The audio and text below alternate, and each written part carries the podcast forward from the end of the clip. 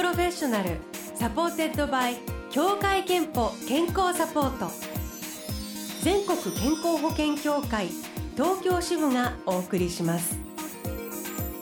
東京 FM ブルーオーシャン住吉美紀がお届けしています。木曜日のこの時間はブルーオーシャンプロフェッショナル supported by 協会けんぽ健康サポート。美と健康のプロフェッショナルをお迎えして健康の秘密など伺っております。今日はお笑いコンビメープル超合金の安藤夏さんお迎えしました。おはようございます。おはようございます。よろしくお願いします。メープル超合金安藤夏です。よろしくお願いします。相方はカズレーサーさんでそうですね、えー真っ赤な。15年に、うんえー、M1 グランプリで決勝に進出されて、まあ、今女優としても活躍されている一方で、はい。ボランティア含めて介護のお仕事に携わってもう20年なんですってね。トトータルで言うとそうです。そんぐらいだと思います。あの中学生の時からその介護に関わるようになったと伺いましたが、はい。きっかけは？きっかけはあのおじがあの小規模のまあ施設というのを作りまして、うん。そこに遊びに行く形でずっと行ってましたね。ほど。で遊びに行ってるからちょっと、はい。あこれちょっと手伝ってみたいなそうですそうです。こと軽いノリですですっていうのもあれですけど。まあでもそのだからはい現場に通い慣れつつ二十、歳の時にはい。ヘルパー2級の資格を取得、ね。これ、はもう芸人やられて？いやってる時ですかね。すごい、はい。あんで、まあ、し今でいう初任者研修っていうものなんですけど、ええええ先ほどお便りいただいたはい。方の、で最近自分はもう一個上げてうん。実務者研修っていうのを取ろうと思って教科書を取り寄せたばっかりです。そうですか。はい。芸人の傍らでもその研修っていうのは結構大変じゃなかったですか？いや研修これからなんですよ。あいやあそのの最初のですか？ヘルパー2級の時。ああそうですね。でもそんなに苦ではなかったです。楽しかったですね。へえ、はい。もこにゃんさんは、あのはい。これから実習があるから不安だとおっしゃってま全したよ然全然楽しいです楽しい。楽しいですよ。はい、あのそんなに難しく考えずに、うんうん。まあ、確かに知らないことを知るっていうのはね不安が多いかもしれないですけうどん。楽しいです。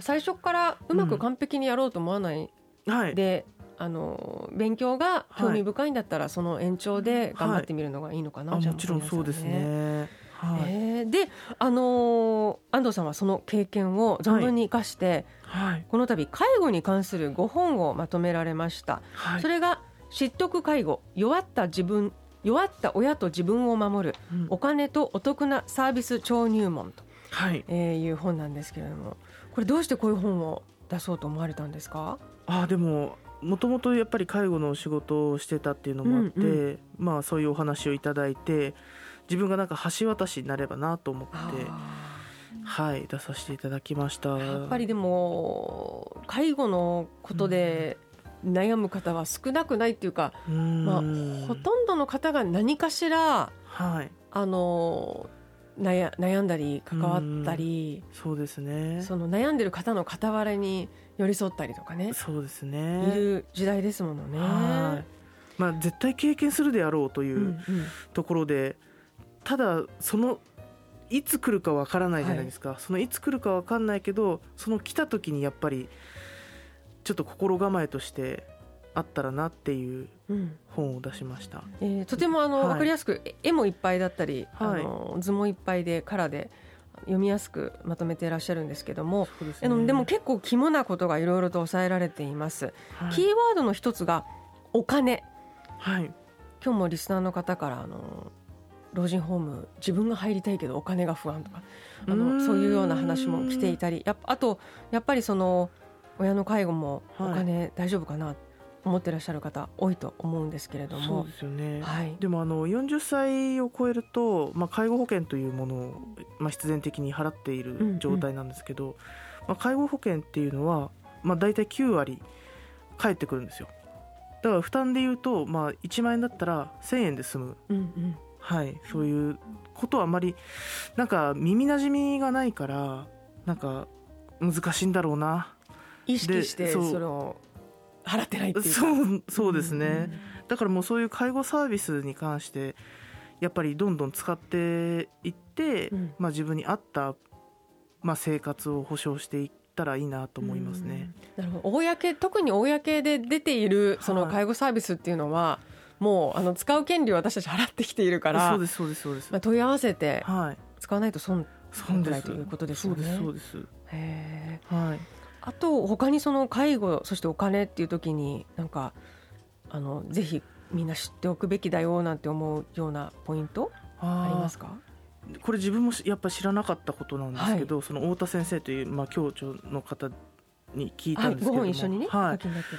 あのー手すりとか、あとそのスロープっていう車椅子でも入れる坂を作ったりとあかー。改装するじゃないですか。はい、その改装費用がちょっと補助が出たりとかうん、するんですよ。それをやっぱ知らなくて私。介護リフォーム、リフォームです。ねはい。ね。それはあこういうサービスあるんだっていうこれは知っといてほしいですね。実費で払おうと思ったんでであのさっきメッセージがあったのがその、はい。大丈夫だった親御さんがやっぱり家の中で段差で転んではい。そこからあの要介護になってしまったとかよく聞きますね。その転転倒でっていうのがきっかけっていうのはそうですよね。だから結構その早くからそういうリフォームも予そうですね。定して考えといた方が。もちろんやっぱり段差ってもう2 3センチとかでもやっぱつまずくし、なんなら自分何にもないところでつまずいてたりするんでやっぱない方がいいですよね。はあとその自分どこからそのお金を持ってくるか？その、まあ、自分でお金をどのぐらい親に出してあげるかとか、うん。親のお金はどうするのかとか、あまあ家族それぞれによりけりだと思うんですけれども、はい。このあたりはいかがでしょうか？あでもお金に関してはその介護される親御さんのお金でやっぱり使った方がいいですね。おその、まあ、子供さんが自分のお金を出すっていう負担っていうのはやっぱり大変でもう何年介護が続くかってわからないじゃないですか。そうなった時にその親御さんとお話しして今いくら持ってんだいともうドライに聞いていくしかないと思ってますね。はい。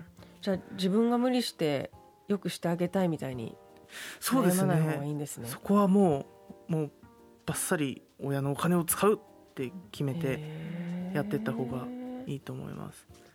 そしてあの、はいお金の他にもキーワードがありまして、はいその一つがえお得なサービスうんなんですけれども、はい、いやなんかどういうふうに介護のサービス受けたらいいかとかなんか分かりづらいじゃないですか。で、まあ、介護側だから子供さんとかがその親のことに相談に行くのに自分の地域の、まあ、相談所とか行きがちなんですけどそれは親御さんが住んでいるところの地域包括センターっていうところにい、まあ、電話でちょっと一本入れて、うんうん。はい、やってくるとちゃんと対応してくれる。全部教えてくれるあなるほど。なるほど自分じゃなくてその親御さんが住んでるところっていうのがまずすごくキーなわけですね。そうですそうです。うーん。なのでそこを全部はいあの親御さんの地域包括センター。まあちょっと言いづらいんですけどね、覚えづらいんですけど。介護の地域 包括センターっていうのが必ずあるんですね、必ずあると思います。えーそこだとかなり細かく教えてくれるんですか？教えてくれるんでぜひもう全部自分で背負おうと思わないでプロに頼むのがやっぱ一番いいんですよね。これって例えば、はい。介護があの何かその例えばそれ転びましたから、うん。介護が始まりましたっていうその時にはもう当然行くと思うんですけど、はい。そろそろはい。介護を考えなきゃっていう、まあ、予備軍みたいなことではい。習いに行くっていうのはあありなんでしょうか？全然ありだと思います。なんかまあちょっと様子がうーんなんかいつもと違うなぐらいでも対応してくれると思いますし、そうそのの不安っていうのはやっぱプロに頼んだ方が一番、確かにね。いいと思うんで。うん、あと、はい。ケアマネージャーも一はい。つポイントになると、そうですね。やっぱそのいろいろなお宅があると思うんですけど、ええ。まあ、生活もやっぱりあってそのその方に合った生活はい、というのをケアプランをちゃんと立ててくれる方なんですよ。うんうんうん。そうするとまあいろんなもう何万何億通りの生活を、まあ、この人はこういう風な生活でいきましょうっていうのをちゃんと立ててくれるので、まあ、フルオーダーメイドみたいな感じではい、やってくれる方なんで、家族が例えばだうんうん。どのぐらい同居してる家族がどういるのかいないのかとか、はい。あるいはその家族がどういう仕事しててどの時にいなくてどの時はいてとか、はい。ろんなことを全部鑑みて考えてくれる。そうです。うん。結構要なプロの方なので。これ例えばその、はい。えっ、となんかデイサービスに行きたくないとかうん。あるいは何々したくないって親御さんの方が頑固になっちゃっていう場合も、ケアマネージャーさんって、はい、なんか上手に説得してくれたりするんでしょうか？あ説得とかどういうふう、まあ、時間かけていろいろ考えてくれると思いますし、いいほまあ別にデイサービス行かなくても、うんその方が有意義に過ごせるように。生活を立ててくれたりとかあると思うのでだやっぱり第三者が入るって、まあ、プロの、まあ、うん専門知識のある方が入ることによって、お互いの生活に余裕ができるとか、うんうん。やっぱり一番大事だなと思っているので。親も子もね。そうですね。はい。えーということで今日は安藤夏さんスタジオにお迎えしてます。後半はリスナーさんからの、えーメッセージにアドバイスなどいただきたいと思っております、えーで今日はあのー安藤さん。はいハーレー・ダビッドソンのバイクで牧 野さんに来られたと伺っております。そうですね。あの今日祝日だっていうのを忘れてまして、ええ。まあ、めちゃくちゃ道路が空いてたんで、うん。早めに着いたって思ったらちょっといつもの癖でちょっと有楽町の方に行ってしまって、ええ。はい、また戻ってきて、はい、大変でした、はい、間違えたと思って。今下にかっこいいのが止まってるんですね。だからね。そうです。ありますえーで、はい。あのバイクはいに乗ってる時とか、そのバイクってことで聴きたい曲はありますかと、はい。あの曲選んでくださいとお願いしたら、はい。えー、と平沢進さんの「パレード」はい。アニメ映画「パプリカ」の挿入歌でもありますけれども、はい。これを選ばれました。これ選んだ理由は？単にやっぱあの「パプリカ」っていう映画が好きで、はい、この音楽もとても好きで選びました。パなんかワクワクする感じが、まあ、子供の日にいいかなと思ってでは平沢進「パレード」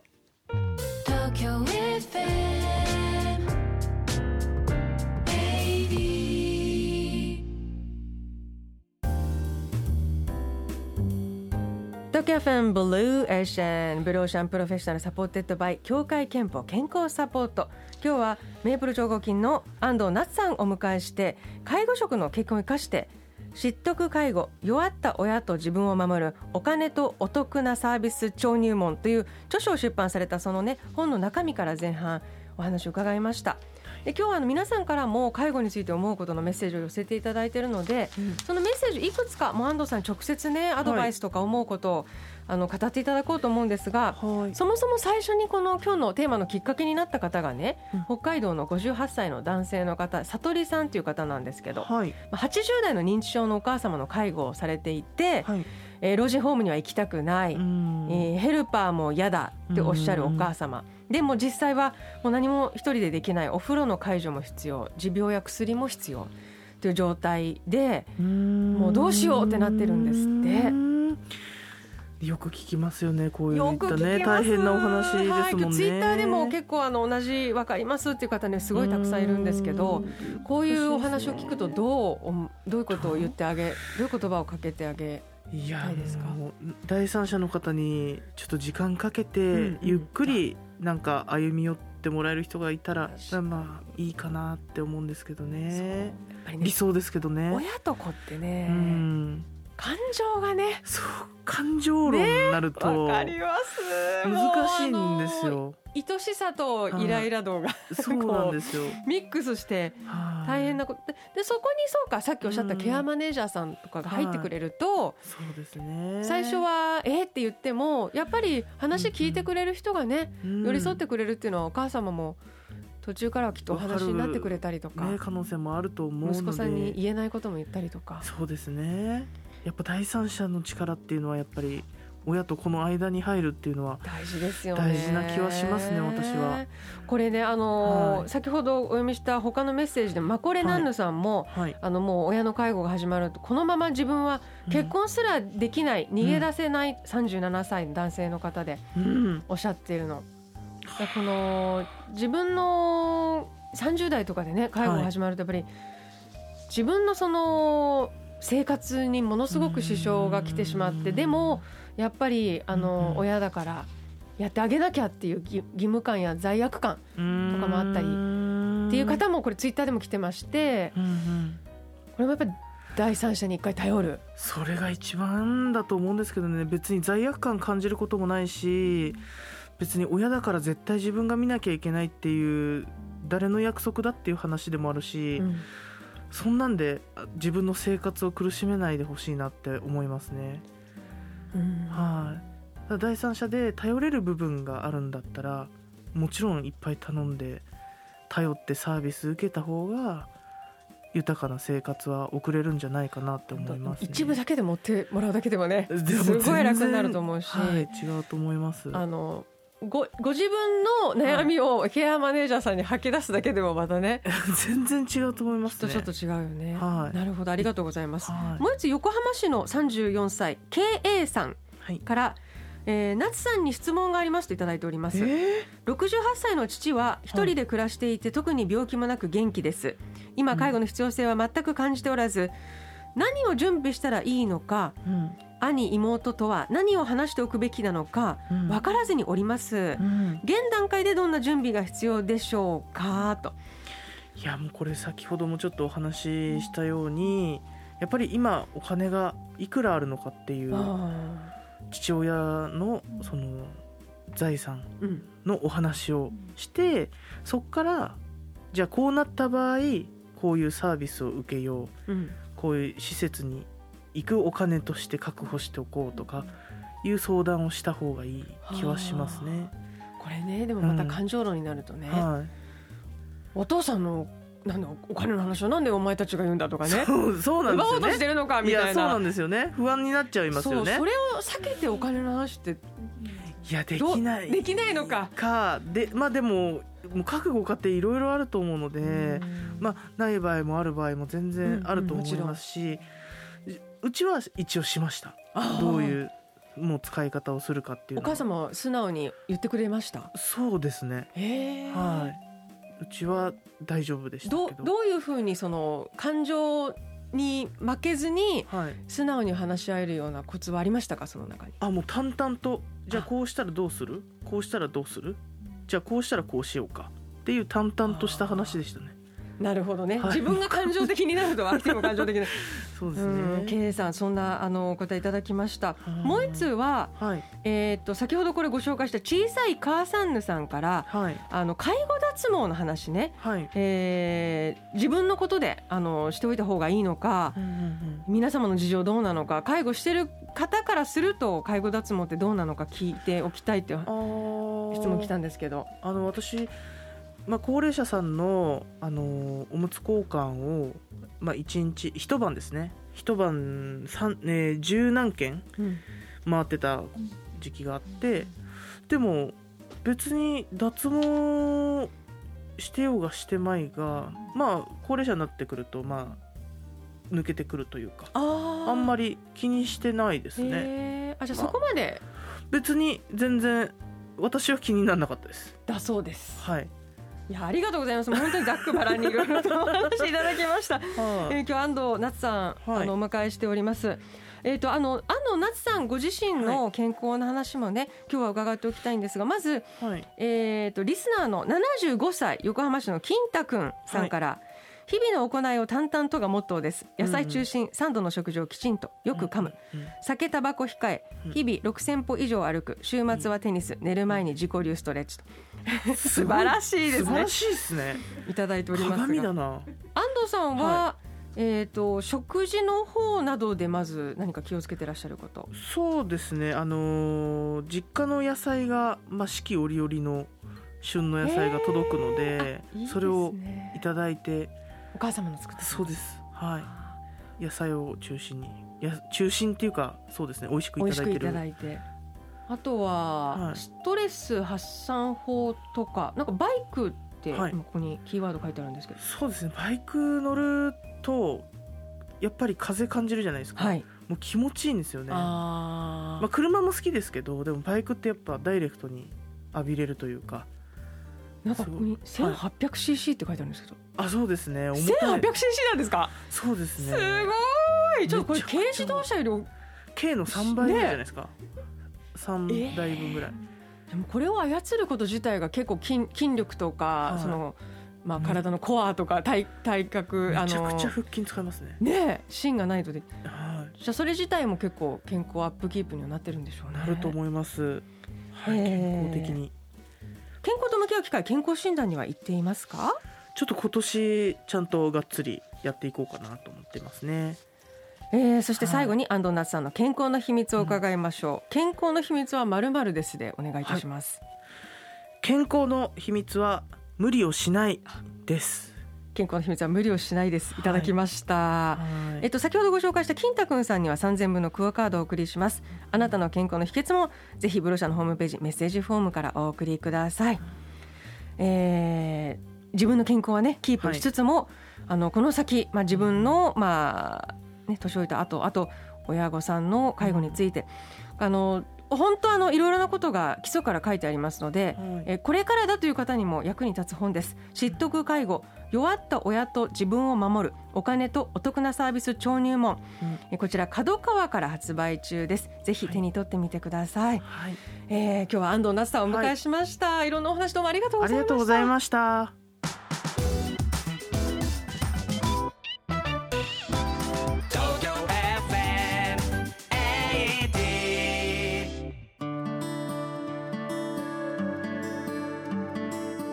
なたの健康をサポートする協会憲法東京支部からのお知らせです。